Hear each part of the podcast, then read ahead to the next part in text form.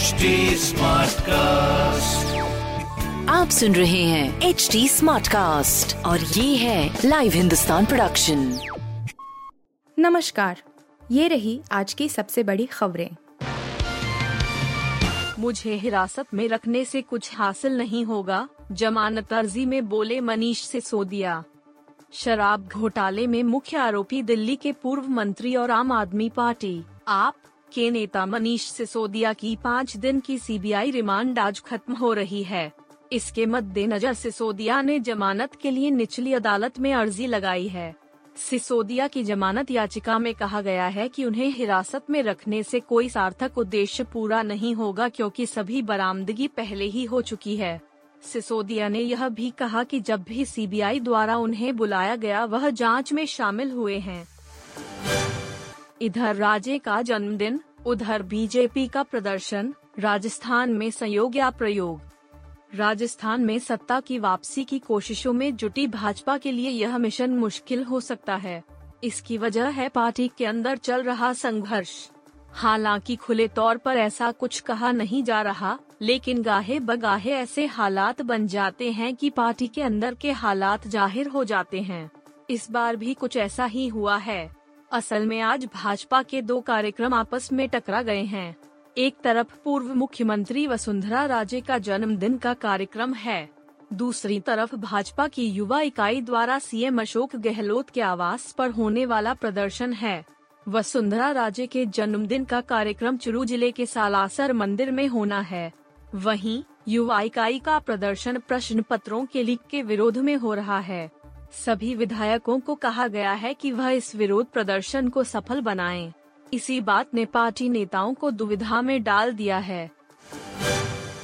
सबूत मांगते थे, मिल गया, अब इस्तीफा दें सीएम। बसवराज बोम्मई के खिलाफ कांग्रेस के तेवर तल्ख। कर्नाटक में मुख्यमंत्री बसवराज बोम्मई घिरते नजर आ रहे हैं। भाजपा विधायक की घूस लेते हुए गिरफ्तारी और घर से बड़ी मात्रा में कैश बरामद होने के बाद कांग्रेस के तेवर तल्ख हैं।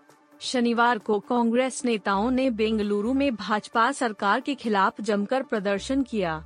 इस दौरान कांग्रेसी नेताओं ने मुख्यमंत्री बसवराज बोम्मई से इस्तीफे की भी मांग की। कांग्रेस विधायक रामालिंगा रेड्डी ने कहा कि कर्नाटक में घोटाला और भ्रष्टाचार चरम पर है। प्रदेश सरकार अभी तक सबूत मांग रही थी, अब तो उन्हें सबूत मिल गया। हम लोग मुख्यमंत्री बोम्मई से इस्तीफे की मांग कर रहे हैं। गौरतलब है कि कल भाजपा विधायक मदल वीरुपक्षा के बेटे को घूस लेते वक्त गिरफ्तार कर लिया गया। इसके अलावा उनके घर से करीब 6 करोड़ का कैश बरामद किया गया।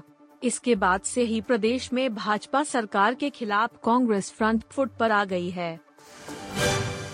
सुधाकर सिंह ने अब तेजस्वी यादव को दिखाए तेवर, आरजेडी से निकाले जाने की बात पर 2 टूक जवाब।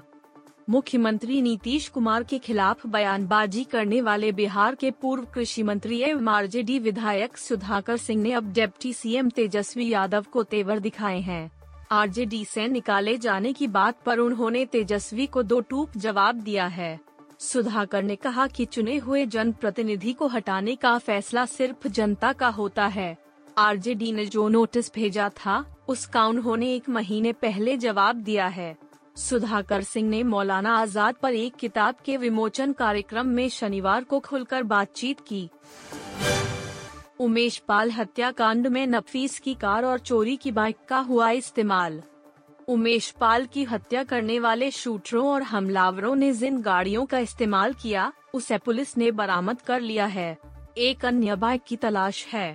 हैरानी की बात यह है कि कार और बाइक के मालिकों का अब तक पता नहीं चला है। एक बाइक तो चोरी की निकली है। उमेश पाल की हत्या करके भाग रहे शूटरों की गाड़ियां भी सीसीटीवी फुटेज में नजर आई थी। अगले दिन पुलिस ने चकिया स्थित अतीक अहमद के घर के पास से लावारिस हालत में क्रेटा कार और एक बाइक बरामद की। जांच में पता चला कि इसी कार से शूटर पहुंचे थे। बाइक भी वही है जिस पर शूटर अरमान और बमबाज गुड्डू मुस्लिम बैठा था। हेलमेट पहने अरमान ही बाइक चला रहा था। पुलिस को बाइक पर नंबर नहीं मिला। चेचिस नंबर की मदद से जानकारी एकत्र की गई। बताया जा रहा है कि बाइक चोरी की निकली। अभी तक उसका मालिक पुलिस के सामने नहीं आया है।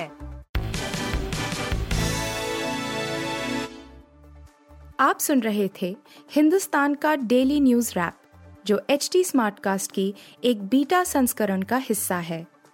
आप हमें फेसबुक, ट्विटर और इंस्टाग्राम पे @HT SmartCast या podcasts@hindustantimes.com पर ईमेल के द्वारा सुझाव दे सकते हैं।